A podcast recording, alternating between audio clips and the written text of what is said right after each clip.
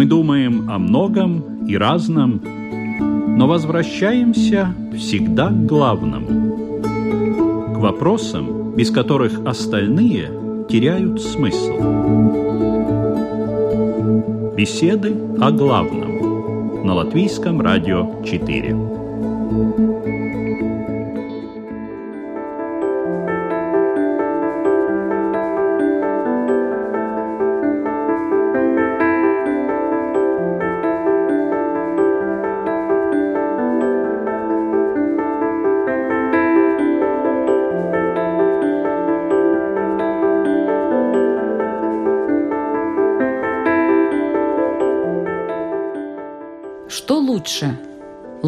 Спасение или сказать беспощадную правду?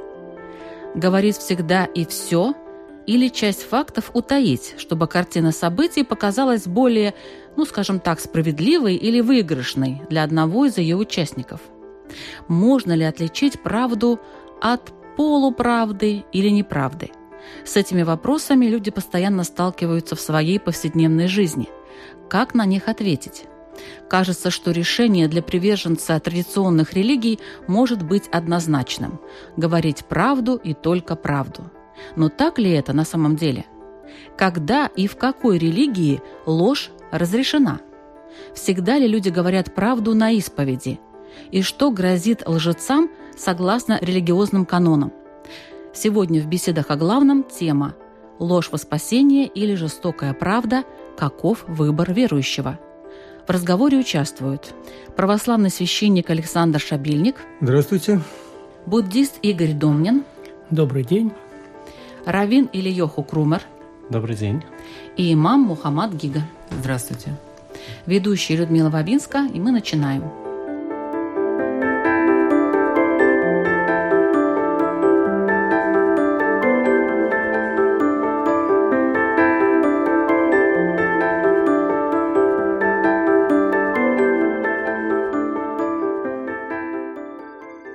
Давайте определимся с понятиями. Что такое ложь и что такое правда в каждой религии? Давайте начнем с э, ислама. С точки зрения ислама ложь – это э, любая подаваемая информация, которая не соответствует действительности.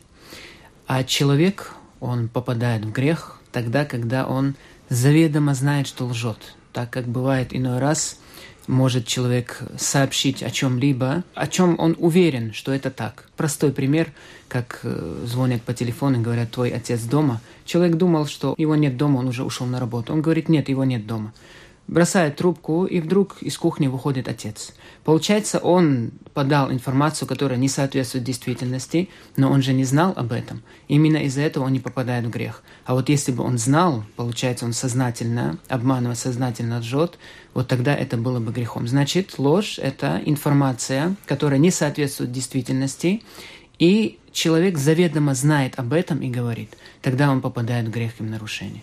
Правда? Правда – это противоположность. Правда – это та истина, в котором человек убежден. То есть правда – это та информация, которая очевидна для всех. Пророк всегда говорил о том, чтобы люди были правдивы, несмотря ни на что.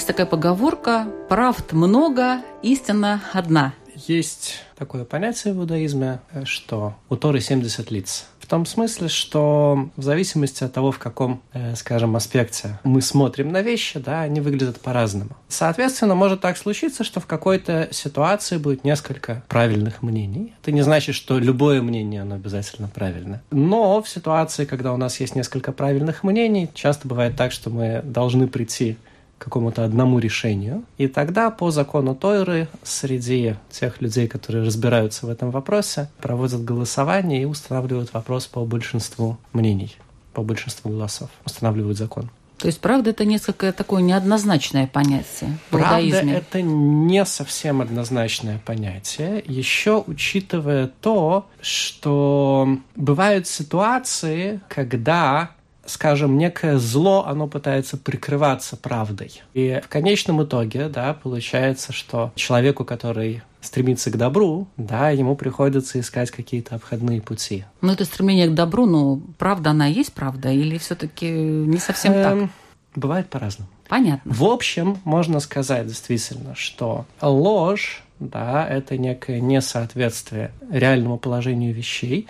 Не совсем обязательно, чтобы человек делал это вот строго намеренно. В определенном смысле можно сказать, что человек лжет и тогда, когда он ставит себя в ситуацию, в которой он имеет тенденцию ошибаться. Например, Мидраш приводит, что источник да, запрет лгать в Тойре, то, что написано. «Отдаляйся от лжи», Медвар Шекер Церхак. И спрашивает Медраш, что такое «отдаляйся от лжи»? Например, учитель, который посадил рядом с собой бестолкового ученика, это тоже называется, что он нарушил запрет «отдаляйся от лжи», потому что этот ученик, да, его идеи, которые он будет высказывать, они будут искажать точку зрения учителя. Ну, да, интересная, есть... очень интересная позиция.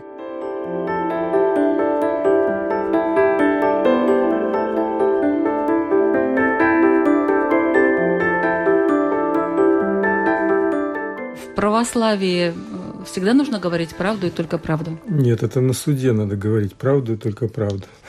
В православии желательно всегда говорить правду, конечно. При том, что уже было сказано, что не всегда мы, во-первых, знаем, что такое правда. То есть это все-таки часто вещи довольно субъективные. Приходится часто сталкиваться с двумя, например, спорящими людьми, конфликтующими, и у каждого своя правда. Ну, допустим, в семье, когда это касается взаимоотношений э, между людьми. Нет, ну как религия определяет вот эти понятия ложь и правда?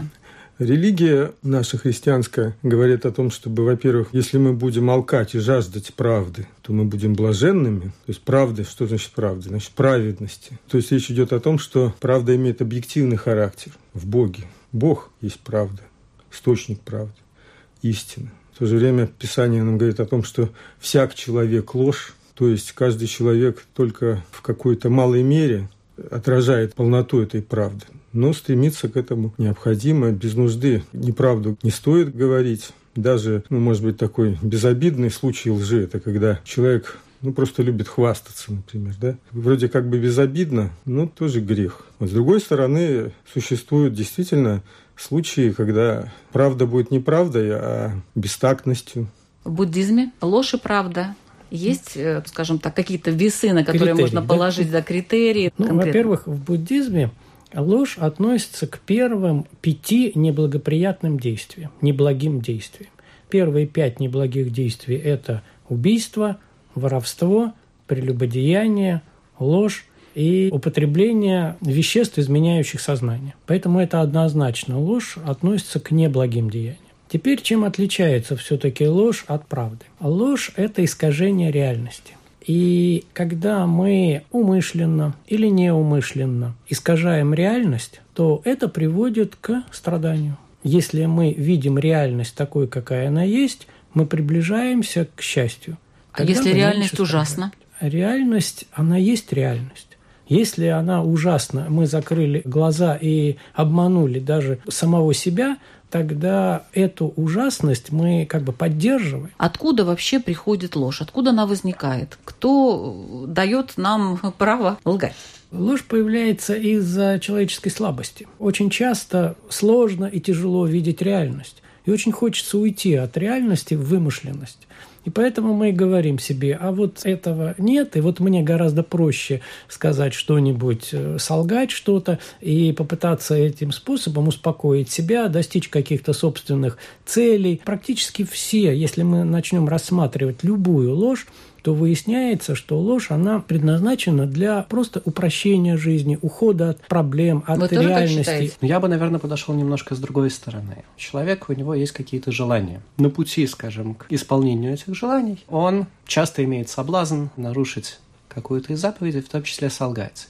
А кроме того, да, эти желания, они еще и искажают его видение мира. Поэтому часто бывает так, что человек лжет искренне, веря в то, что он прав, и тем не менее это ложь. Но религия иудаизма оправдывает, скажем так, такое поведение человека? Конечно, нет. нет. Вот. Тем не менее, разумеется, есть ситуации, в которых человек по еврейскому закону может солгать. Есть даже ситуации, когда он более-менее обязан это сделать. Дойдем до этих ситуаций еще, да, узнаю.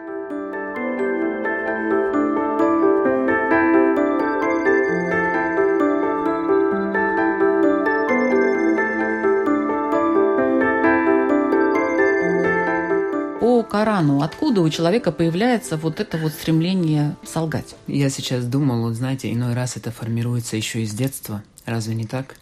Ведь родители, они бывают обманывают детей. Вот по исламу это запрещено, когда мама кормит ребенка, и говорит, давай последнее, я тебе дам после этого что-то, например. Это искажает сознание ребенка, так делать нельзя. Из-за того, чтобы этот ребенок поел кашу туда, она обещает то, чего она не гарантирует. Она, не, она на самом деле она не собирается этого делать. То есть у ребенка уже такое. И потом э, родители требуют не лгать этих же детей. Это уже неправильно. Тоже не заходи туда, там тебя баба Яга ждет, например. Это все неправильно. Во-первых, это внушает пугливость этому ребенку да, он потом постоянно будет стрелять. Наоборот, не бойся, иди заходи. Вот я так, например, воспитывал свою дочь. И, слава богу, с самого детства... Смелая? Да, и вы знаете... А темноты не боится? Не боится темноты. Да? Вот это я хочу сказать, что темноты не боится. Вот смело идет в этот темный коридор, или в эту темную кухню, или в эту темную ванну. Но не пыталась заходит. обманывать она вас? Нет. Но детки-то тоже бывают такие хитренькие, там, конфетку получить. Опять же, это от родителей зависит. Это очень важно. Когда ребенок обманывает, родители не должны поддерживать его улыбкой. Нет, это большая ошибка родителей. Наоборот, нужно э, со всей такой серьезностью показать лицо строгое и сказать, больше так не делай, смотри, получишь. Несколько раз это снова и снова повторяешь, и потом уже ребенок не смеет, уже будет бояться. А вот, понимаете, когда родители поддерживают это смехом, улыбкой, потом увидят, что будет, когда этот ребенок подрастет. Там ты в школу ходил? Да, скажет, например. Mm-hmm. Ты уроки сделал? Да. И вот уже это, опять же, это от родителей исходит иной раз. Ну вот, а, допустим, хочу я обратиться к православному священнику, отцу Александру. А, допустим, э, тяжелая ситуация в семье, нету денег. И вот постоянно ребенку, если продолжить тему Мухаммада Гиги, постоянно ребенку говорят правду. У нас нету денег. Он там просит то-то, хочет это. У нас нету денег, у нас нету денег, у нас нету денег. Ну, это вроде как и правда, да, но не лишает ли это ребенка какой-то мечты, уверенности в будущем? Он всегда будет, может быть, думать, господи, вот у меня не будет денег, у меня не будет денег, там нельзя, мне надо экономить. То есть нет ли вот такой обратной стороны правды в семье? Почему? У нас нету денег. Но это ж не значит, что у нас их никогда не будет. Давай сейчас мы будем с тобой хорошо учиться, и потом, когда у тебя будет хорошая зарплата, или давай помогать родителям, чтобы у родителей было больше времени, для того, чтобы они зарабатывали деньги. Я не вижу никаких поводов ребенка обманывать, говорить, а что ты, а как его обманешь, скажешь? Ну, как Ска- обманешь? Скажешь, что Дед вот, Мороз принесет, что ли, деньги может, в семью? Может быть, э, вообще про эти деньги не говорить. Ну, Например. Ну, может быть, может быть, вот не я надо тебе в следующем, говорить, году, да. в следующем году я тебе куплю, а, а реально, а, а может, вдруг, и не купит. Да, а вдруг купит, вот это конечно. будет как да. раз может, такое, ну, если не прямой обман, то путь к нему. То есть вы считаете, что лучше такая вот жесткая правда, чем ложь, которая дает какую-то надежду? Ну, я бы вообще оспорил эти все положения, что есть ложь во спасение и жесткая правда. Во-первых, у нас есть действительно в русском языке такое выражение ложь во спасение, но на самом деле это неправильно понятая цитата из псалма. Есть такой псалом, там ложь конь во спасение. То есть если на русский перевести, то это значит конь ненадежен к спасению. По-современному можно сказать, хоть ты имеешь и лимузин, но это тебя не спасет. Поэтому тут ложь во спасение – это просто вообще, так сказать, неправильное понимание. А с другой стороны, действительно, очень многие говорят, я знаю дорогу. Человек уверен, что он может вести за собой. Ну да, может быть, а он на самом лжет. деле, а, во-первых, он может обманываться, а, во-вторых, он может э, лгать. Ну, хуже нет, когда сам человек обманывается. То есть он уверен в том, что он может повести, а на самом деле он... Ну, поэтому мы и говорим, что это все не так просто. Главное, действительно, во-первых, мотивация. Во-вторых, что верующие отличаются от всех остальных людей? Только тем, что у нас большая мотивация говорить правду и не лгать. Потому что мы знаем, что в конце концов мы придем туда, где нам покажут всю правду про нас. И все наши неправедные и неправые слова и действия будут оценены. Вот. То есть здесь правда, она есть, она живет, это Бог. А ложь, с другой стороны, ложь – это мы, как христиане, такие персоналисты, мы не думаем, что человек просто слаб, поэтому он лжет. Есть еще реальная сила зла. У человека и у других существ есть свободная воля. И зло, а ложь – это часть зла, это проявление свободной воли, искажение воли. Мы молимся, но избавь нас от лукавого. Можно перевести «избавь нас от зла», а можно перевести «избавь нас от некоего существа», которое есть отец лжи, лукавый. Понимаете? Поэтому, когда мы лукаем и говорим ложь, то мы становимся сынами лукавого. Другое дело, что ложь, правильно уже все было сказано, познается в основном по мотивации. Одно дело – это информация, правдивая и неправдивая, а другое дело – это даже можно говорить правдивую информацию, как мы вот видим в современной жизни. Вот появляется правдивая информация, которая, допустим, твоего оппонента в нужный момент срежет. Что, Перед это, выборами. Да, это правда или это ложь? А по мотивации мы видим, что ничего доброго в этой правде в данный момент нету.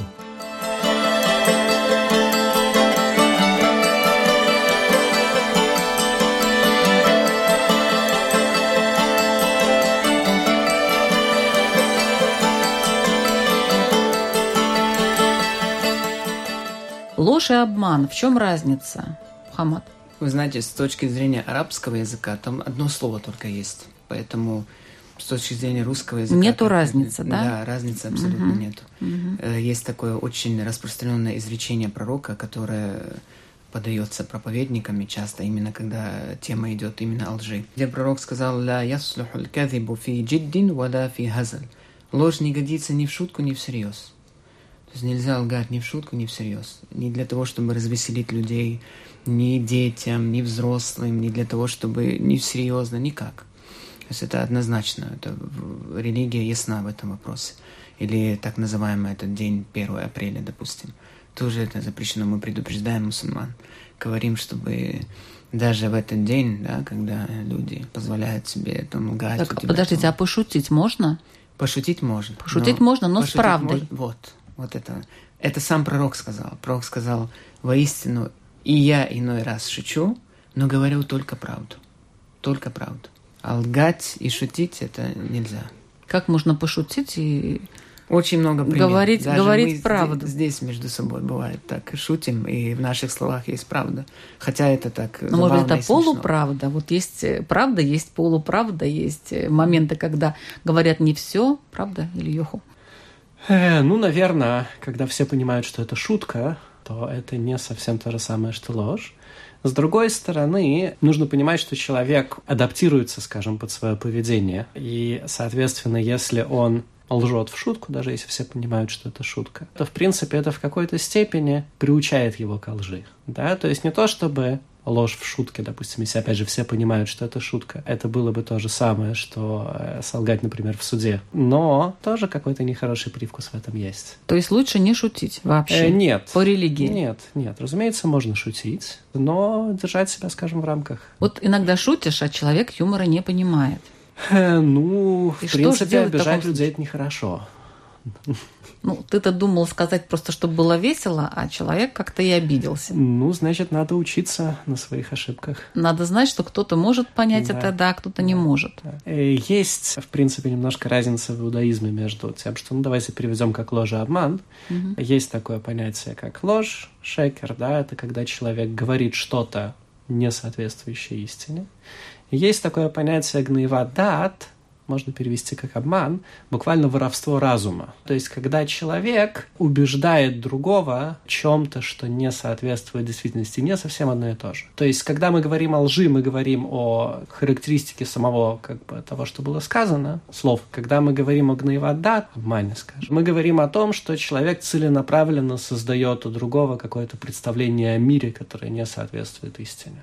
А что хуже, ложь или обман с точки зрения иудаизма? Ну и то, и другое плохо. Да-да-да, понятно, но все-таки. Ну, я бы сказал, что, наверное, обман хуже. Но зависит от ситуации.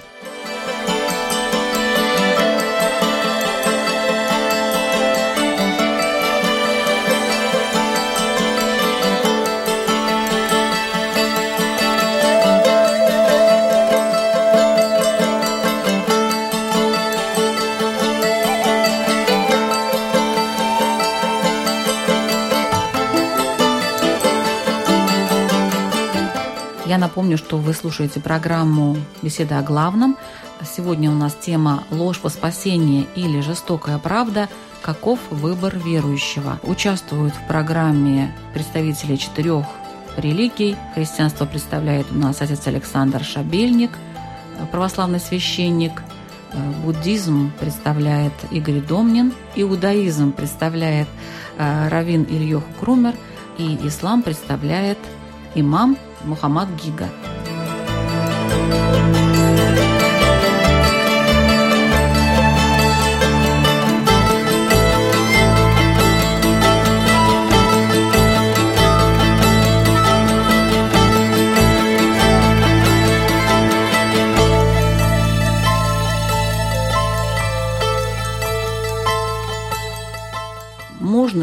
Лгать во спасение больному человеку? Сказать человеку, допустим, что у него не так все серьезно.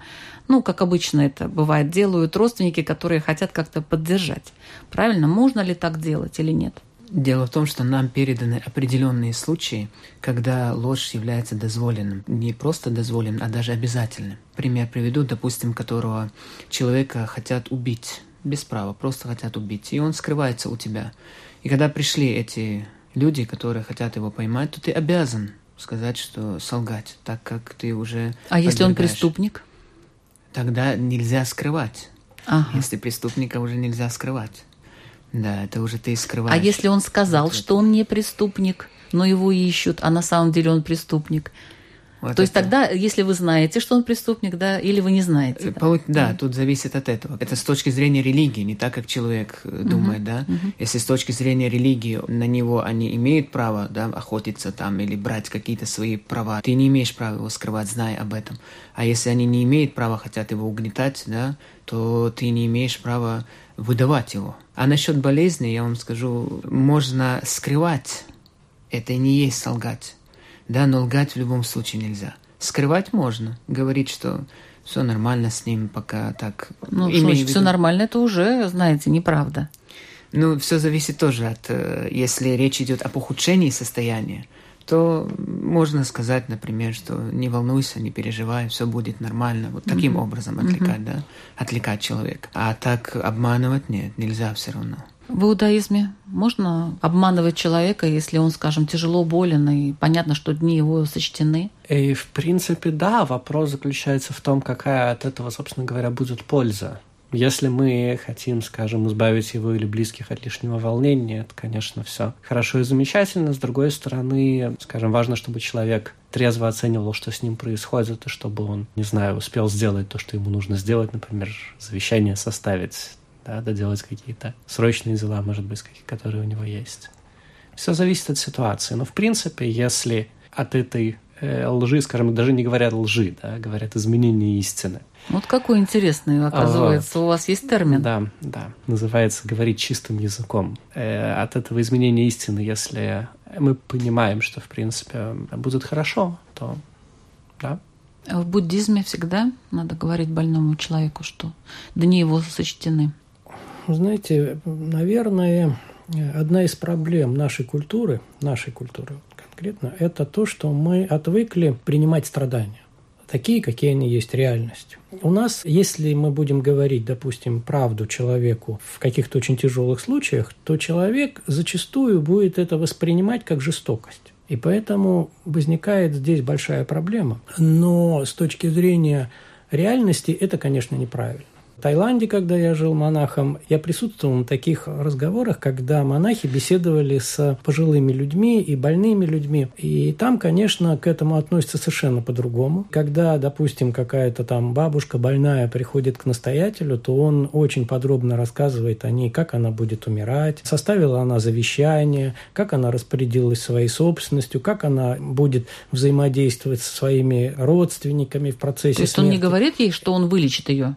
Нет. Говорится все о реальности, о том, какая реальная жизнь. Ведь существует в момент вот этих вот проблем перехода к смерти, к болезни. Человек должен понимать, что происходит. Он должен распорядиться Но он не опустит руки своей вот жизнью. после того, как э, ему скажут, как он будет умирать. Понимаете, это уже проблема того человека, кто говорит. Конечно, гораздо проще сказать, ну, у тебя все будет хорошо, там классно, все, и уйти.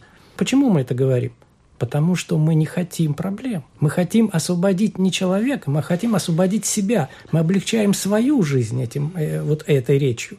А когда мы говорим человеку, что да, у тебя будет тяжело, да, будет нервная обстановка, но это наша задача теперь успокоить этого человека, быть с этим человеком Есть рядом. пути, как так... можно успокоить его после такого? Конечно, а как же мы, мы для этого и существуют близкие люди, для этого существуют врачи. Не просто он поставил ему там градусник и ушел. Нет, человек в целом, в комплексе, человек представляет себя как материальное тело, так и духовное тело. И поэтому мы должны заниматься и материальным телом, и духовным телом. Угу. Самая сердобольная религия православная. Наверняка уже в православии никто не говорит, знаешь, вот через три дня ты помрешь, и будет так и так. И вот давай живи теперь с этим. А завещание ты не забыл оставить на всякий случай для своих родственников? Mm. Я думаю, что в православии ни один священник так не говорит. Так прийти, конечно, и сказать, что до крайности такие, либо ну, у тебя все будет хорошо, сейчас я тебя исповедую, и у тебя все наладится. Или, а с другой стороны прийти, ну, родственники твои меня пригласили, зная, что ты умираешь, а многие боятся даже и батюшку приглашать, особенно э, есть такое суеверие относительно таинства соборования, что если священника пригласили на соборование, значит, я умираю. Вот, и священник первым делом приходит и говорит, вы болеете, Давайте вместе помолимся, чтобы Господь был посреди вашей болезни, чтобы исполнилась Его воля относительно вас. Давайте приготовим себя, чтобы э, вашу болезнь, в вашем тяжелом состоянии вам было легче. Попросим Господа об исцелении, и чтобы Его святая воля исполнилась. И обычно люди это очень с радостью понимают, такой подход. И, ну, ну вот, кстати... и, готов, и, кстати, многие может быть, потом и человек взял и выздоровел на вот протяжении... после этого. Кто знает, Нет, правда? Я, у меня таких несколько случаев есть, когда человек безнадежно больной пригласили, и он принял таинство соборования, и он выздоровел, и он говорит о том, что он видел, каком-то своем посмертном буквально опыте говорит, значит, его вернули еще на второй год оставили. Так что человека укрепить в его болезни, напомнить ему, что на все воля Божия, что есть вечная жизнь, что нам в любом случае и в болезни, и в смерти надо к ней подготовиться, насколько мы это можем сделать. И люди многие как раз тянут, и когда они уже видят, что они очень тяжело болеют, тогда они соглашаются пригласить священника – очень многие люди впервые исповедуются, к сожалению. И э, очень правильно поступают те родственники, которые вместо того, чтобы прятать в голову в песок, каким-то образом доводят до сведения э, своих больных, что его состояние серьезно и требуется здесь не только улыбки, но еще и э, пригласить священника. И многие люди соглашаются. Во-первых, всегда у человека есть надежда. Я обращусь к Господу, я помолюсь. А вдруг он сменит, как вот царь Языкия, да, по-моему, был, да, который помолился, и ему еще дали несколько лет на исправление.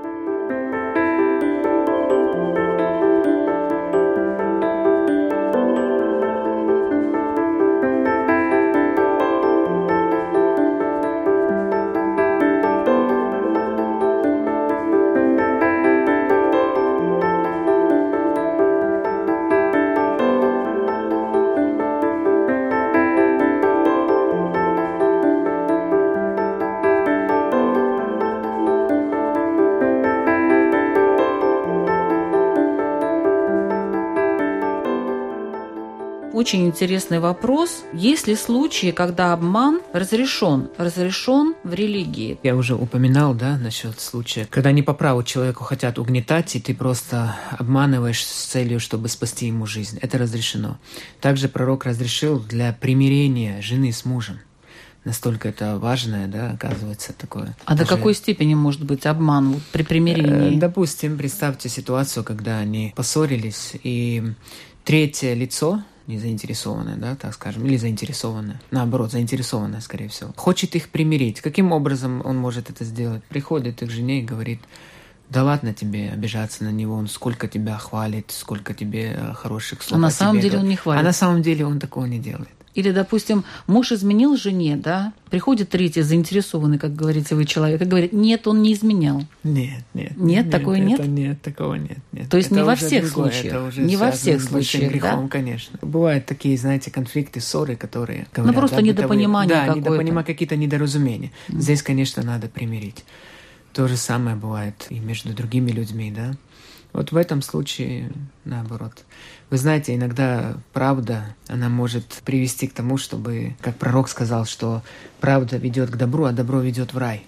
Я вам маленькую историю расскажу, может, это не совсем будет уместно, но очень интересно, когда одна мать послала одного своего ребенка, он впоследствии стал большим теологом ислама, и дала ему 80 золотых монет, и сказала, знай, что всегда говори правду, никогда не обманывай, несмотря ни на что. Сказал, хорошо, и с караваном отправила его. На этот караван напали разбойники, забрали, ограбили все и всех. И остался этот мальчик. И спросили его просто ради интереса. У тебя что-то есть, малыш? Он сказал, да, у меня 80 золотых монет. Они, естественно, начали ну, так ухмыльно смеяться, что-то это про нас, даже не обратили внимания. Когда главарь этих э, разбойников, значит, спросил, ну что, То все не поверили они ему, да? они ему не поверили. А он сказал правду Мгм. на самом деле. И когда этот главарь разбойников, он говорит, ну что, все, очистили, все сделали. Он говорит, да, но там есть какой-то ребенок, который утверждает, что у него якобы 80 золотых монет есть. Говорит, приведите его сюда. Говорит, это правда, что говорят мои помощники? У тебя есть эти 80 золотых монет? Ребенок говорит, да, у меня есть эти 80 золотых монет. Он говорит, а покажи-ка. До конца не верили. Мгм. Покажи-ка, говорит. И он достает эти 80 золотых монет. Говорит, почему ты раскрыл это нам? Ведь ты же понимаешь, что ты мог сказать просто нет, и тебя даже никто не подозревал бы, ты же ребенок. Он говорит, моя мама научила меня, чтобы я всегда говорил правду. И я не хотел ослушиваться своей матери. Что сделали эти разбойники? Эти разбойники со слезами на глазах мне говорят, как мы можем, когда этот ребенок не хотел ослушаться свою мать, а мы ослушались нашего Господа Всевышнего и грабили этих людей. Они сделали покаяние. Представьте себе. То есть вот правда к чему привела? Привела к добру. Мусульмане какие, да? А иудеи так бы поступили, как вы думаете, или Йоху? Ну, во-первых, мальчик бы наверняка не сказал все таки что у него есть 80 золотых монет, нет? Еврейский Э, Я вот мальчик. сейчас задумался. Я думаю, мне кажется, да, надо еще поразмыслить на эту тему. Я думаю, что в этой ситуации, конечно, нет необходимости говорить, что у него есть 80 золотых монет. Так мне кажется. Ребенка как научили, так и последовал, да, скорее всего, в этой истории. А вот, с другой стороны, э, можно себе представить человека, есть такое понятие в иудаизме, как э, работа над своими э, душевными качествами. Вот, соответственно, можно себе представить человека, который пытается приучить себя к истине, и даже в такой ситуации. Но он маленький еще был, ну, судя по рассказу. Здесь есть немножко проблемы с ребенком, да, что, э, я не знаю, эти 80 монет, они были его, Нет, они были, наверное, Вот. в этой семьи, да? Ну, как они были его? Это мать, которая, да, мать. она Мать дала ему. это были ее монеты или это были его монеты? Это были ее, наверное, Это да? ее монеты, да, но он мог Матери. пользоваться, да. Если это ее монеты, то, может быть, э, не очень он э, может работать над своими душевными качествами за чужой счет. Не знаю, надо подумать. Это, это не такой не банальный вопрос. Мгм. Так, и тогда э, еще один случай, когда э, ложь разрешается в исламе. Это военные действия. Это война. То, что мне известно, то, что мы проходили, это более такой расширенный урок, так как если человек берет минимальные необходимые знания, ему не упоминают вообще, вовсе этого, о дозволенности лжи. Ему говорят, как в общем, знаешь, что обманывать нельзя. Но когда человек более углубленно изучает, то ему все-таки приводят такие примеры, исключения, когда ложь э, дозволена и иногда даже обязательно. Обязательно. Представьте себе, даже вознаграждение человек получит за то, что... Потому что он спасает жизнь человека. Даже вознаграждение ученые сказали. Я знаю, кстати, что военное действие и евреям разрешается, если он э, что-то знает, допустим, да, и его взяли в плен, ему разрешено все рассказывать, что он знает. Ну, это действительно такая инструкция, которая, насколько я знаю, выдается солдатам в армии Израиля, да, что если они попадают в плен, то их задача это сохранить свою жизнь, Он говорит Нет, то, это что дело он не знает. в том, дело не в том, что он обязан говорить правду, а дело в том, что если он будет пытаться, скажем, кого-то обмануть, да, то это может закончиться его гибелью. Есть какие-то другие случаи, когда да, можно? разумеется. Во-первых, упомянутая семейная, не только семейная жизнь, на самом деле, просто отношения э, между людьми. Талмуд рассказывает, да, о том, что Аарон, брат Маше, он был как раз известен тем, что он всегда старался людей помирить. И э, вот что-то вроде вашей истории, да, когда оказывалось, что два человека ссорятся, он ходил к каждому из них и говорил, что вот я слышал, что твой товарищ там бегает по стенкам, да, рвет на себе волосы. Хочет помириться. Вот, очень хочет с тобой помириться, да.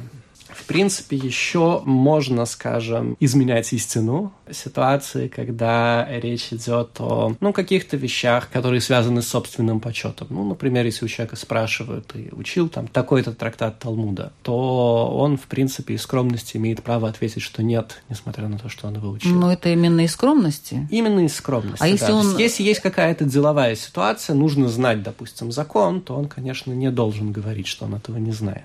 Вот, но если его спрашивают просто, насколько ты великий Талмит Хохам, да, великий мудрец Тойра, да, вот, наверное, даже э, весь Талмуд закончил, он может сказать, что, ну, не совсем весь. Не совсем весь, а на самом деле весь. То есть он Даже если как бы деле преуменьшает еще свои заслуги. Да. А преувеличивать можно? Конечно, нет. То есть только преуменьшать. Ну, я, Я знаю, если знаю, его, да? например, собираются пристрелить, не дай бог, да, и спрашивают, ты весь Талмуд учил, да, и он подозревает, что, может быть, на человека, который выучил весь Талмуд, у них не поднимется рука, да, то в такой ситуации, наверное, да. А вот, иначе, наверное, нет.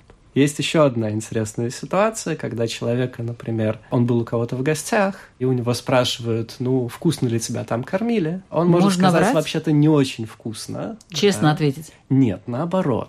Исходя из того, что если сейчас он всем расскажет, как там было хорошо и вкусно, то, соответственно, набежит э, куча народу, да, это и прямо, это что прямо так в Талмуде написано? Да, да, да, да. Ну, как интересно. Вот, то есть, разумеется, нельзя позорить э, хозяев, да, и сказать, что там невозможно было есть, но, скажем, спасти их от неловкой ситуации, это можно. Есть пример из Торы, где, собственно говоря, ангелы, да, изменяют истину.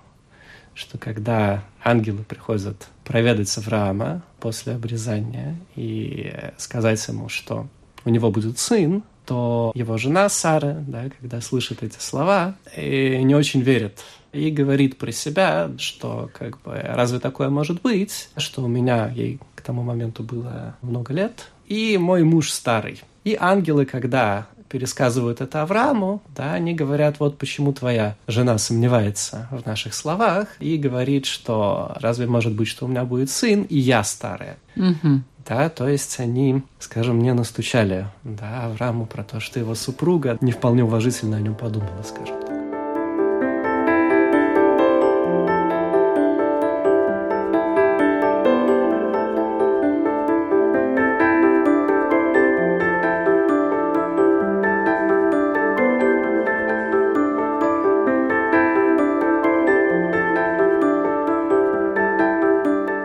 Я знаю, что в православии врать нельзя нехорошо, и это не приветствуется. Ни в каких случаях, да? Видите, я уже говорил, что зависит от мотивации. Вот, например, если бы Штирлиц был православным, а может быть, он и был крещенным человеком, он целых 20 там почти лет притворялся штурмбанфюрером. Все время, каждый день лгал с утра до вечера, получается, своим немецким коллегам. Я думаю, что он просто вышел уже из всех религий и был атеистом, ну, как не, в то время было. неизвестно, неизвестно. Ведь э, 20 лет прошло всего лишь там с революции. То, что он был крещенным, это практически однозначно. Нам как бы и труднее, и легче. У нас христианство – это не религия закона. Поэтому у нас нету такой регламентации точной. И поэтому нам приходится тут на ходу, на коленке разбираться, когда соврать, когда не соврать, когда промолчать. Просто хотим религиозно укрепиться, и мы, как говорил Господь наш, будьте мудры, как змеи, и не злобивы, как голуби. То есть тут нужна мудрость каждый раз. Есть ли в буддизме какие-то правила насчет лжи? Буддизм вообще делится на две части или группы. Буддизм монашеский. Дело в том, что это как раз отличие буддизма. Буддизм создавался как монашеское учение. И поэтому он абсолютно сначала не регламентировал общественную жизнь совсем. Ну, христианство поэтому- похоже в этом смысле. Христианство сразу определило заповеди. Нет, как, как нет. нужно жить людям в обществе. Заповеди получили по наследству от наших старших братьев. Вот, а христианство было эсхатологической такой общиной, которая ожидала не сегодня, а завтра наступления Царства Божьего. Ну, может быть, но потом так оно что... стало государственное, и э, не христиане были просто ну, как бы вне закона. Государственное стало всего лишь, э, поскольку христиане жили в этой империи. Но государство пользовалось собственными законами, а церковь – собственными. Существует четкое правило для монахов. Монахи не имеют права лгать совсем. Это первое. А не монахи в обществе говорится о том, что любая ложь, любая ложь стратегически вызывает страдания. И поэтому, да, мы можем выиграть тактически какую-то конкретную ситуацию, и в ней, в обществе всегда это бывает, эти ситуации. Их достаточно много, где приходится выбирать из двух зол меньшее, скрывая человека, сказать, не сказать. Это очень часто мы сталкиваемся с этим. Но всегда, если есть возможность сказать правду, то гораздо лучше и, как бы сказать, более практично говорить правду, потому что оно приведет к спокойствию, приведет к счастью, а ложь приведет к страданию.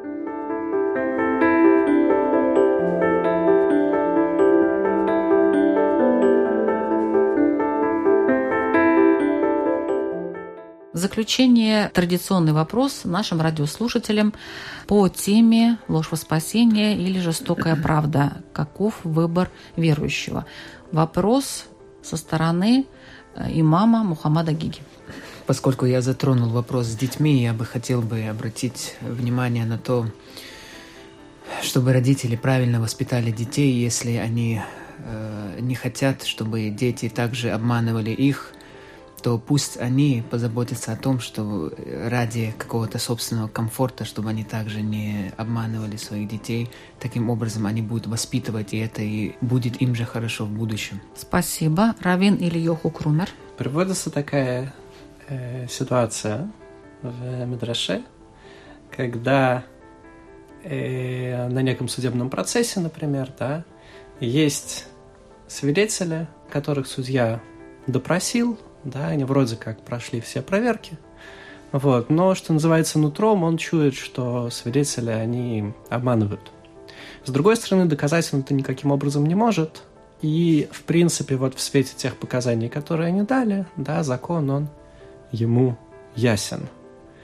Да, вопрос в этой ситуации, кто несет ответственность, да, за вынесенный приговор судья или свидетеля?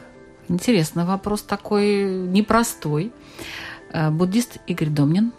Я уже говорил, что существует пять неблагих деяний, ну, самые главные неблагие деяния, которые существуют, и ложь среди вот этих пятерки. Но в нашей жизни мы как-то, вот э, если там убийство, воровство, мы все четко определяем, что это вред и вред то ложь в нашу жизнь вошла как-то очень плавненько и очень хорошо. Мы очень часто оправдываем ее благими намерениями. И мне э, очень хочется спросить людей, в жизни каждого человека случаются такие дела, когда мы лжем во имя спасения. Чтобы человек вспомнил конкретную какую-то ложь и потом проследил, привело ли это к счастью, к спокойствию или привело к беспокойству и страданию. Спасибо. Православный священник, отец Александр Шабельник. Ну, действительно, когда мы собираемся сказать какую-то жестокую правду кому-то из наших ближних, обличить кого-то, то не забываем мы в этот момент о том, что главным является нашей главной заповедью. Это любовь к Богу и ближнему, нераздельная заповедь. Говорим эту правду мы по любви, мы желаем добра этому человеку. Или в нас говорит раздражение, в нас говорит э, какое-то самомнение, что мы имеем право – этого человека обличать. И с другой стороны, когда мы говорим иногда неправду, вот действительно, исходя из ситуации, не желая обидеть ближнего, иногда мы лицемерим, потому что так диктует нам почтение к вышестоящим или к родителям. Вот мы говорим какую-то неправду. не забываем ли мы покаяться в этом. Многие действительно каются на исповеди, говорят о том, что ради мира, ради любви я сказал ложь. Но я сказал ложь, и поэтому, Господи, прости меня за это. Спасибо большое. Вы слушали программу «Беседа о главном». Ведущая Людмила Вавинска. До следующих встреч.